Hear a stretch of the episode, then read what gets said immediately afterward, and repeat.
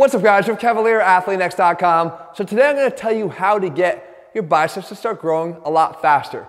And it doesn't necessarily involve a lot of this. Now I know you guys know that I'm a fan of heavy barbell curls and actually utilizing a cheat curl to overload the eccentric, but we know that that's one mechanism of creating overload. We know that there are a lot of other ways to do that. And I'm, what I'm gonna tell you here is you're gonna wanna start to trade in that bar for this bar if you're looking for faster gains. I'm gonna tell you the reason for that because there is a very distinct reason for that. But it's gonna require that you don't just do a chin up because there's some issues with a chin up, my favorite exercise, when it comes to bicep development.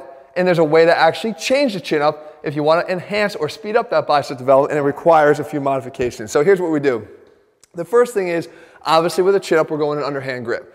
But we need to look at how wide that grip needs to be and more importantly, how wide the grip is in relation to the elbows. Because anatomically, guys, we have something called the carrying angle of the elbow. The carrying angle is in place to allow us to actually carry something at our sides and not interfere with locomotion of the legs. So we know that the angle actually, if you look at the upper arm, comes down and kind of veers a little bit to the outside. So that if we had something in our hands, it wouldn't hit the legs, as I said. Well, when we curl our arm up and we train our biceps and bring our elbow into flexion here, the same thing happens here. The arm doesn't go straight up or, or even inward. It actually goes a little bit to the outside of the shoulder. So what we want to do is we want to be able to mimic that because we want to, again, maximally target the biceps. So when we get to the bar and we take an underhand grip, we'd want to make sure that the elbows are more inward in relation to the hands, hands outside the elbows, right? Because we can't manipulate this. Once we grab a bar, it's fixed. We can't change that. If we had a dumbbell, we could actually change the dumbbell in space as we curl it.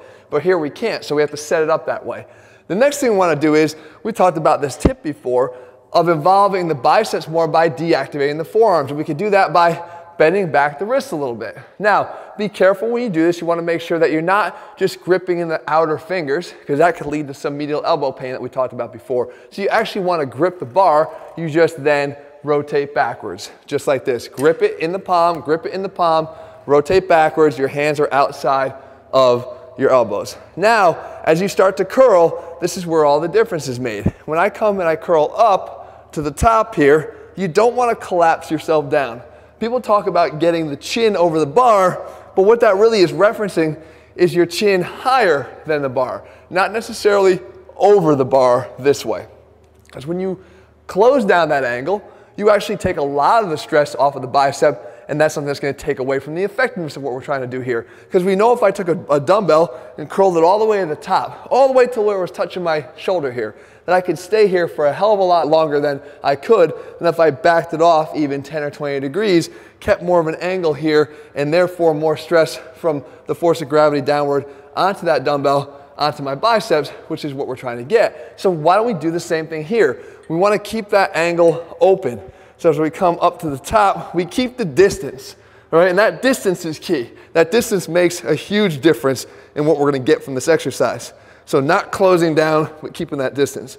We come all the way down. The fourth thing I do is I actually start to lean my body back just a little bit because the motion is not even straight up and down, but it's this up and towards it. Lean back a little bit, come up and towards it. Never closing that angle down any more than that, but you're basically curling your body. If I had a curl bar down here, I'd be going in an arc. If I'm taking my body here with my fixed hands, I have to arc my body, all right? So it looks like this. I'm down and here, up I come a little bit closer, down and away, up and closer, down and away, up and closer, just like that.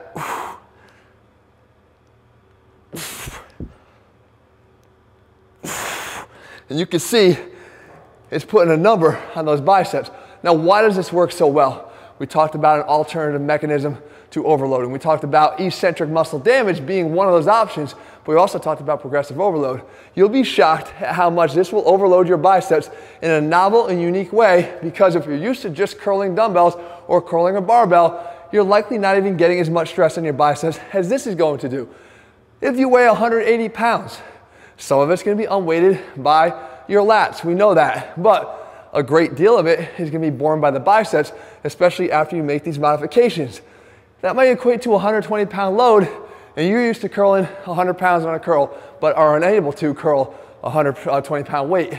It's the ability to manipulate your body weight in space here that allows you to work with those strength curves and how they adjust along the path of this exercise that will allow you to start performing this with a heavier load and therefore start to see results you haven't seen from doing the other exercises that don't involve this. The final point I'll make on this, guys, is as a progressively overloaded exercise, what you would do is add weight when, when able. If you could do 10 or 12 or 14 of these without challenge, it's time to start adding more weight. You guys know I'm a big fan of this, working up even to three plates on a weighted chin. The fact of the matter is, you need to make sure you're always challenging yourself.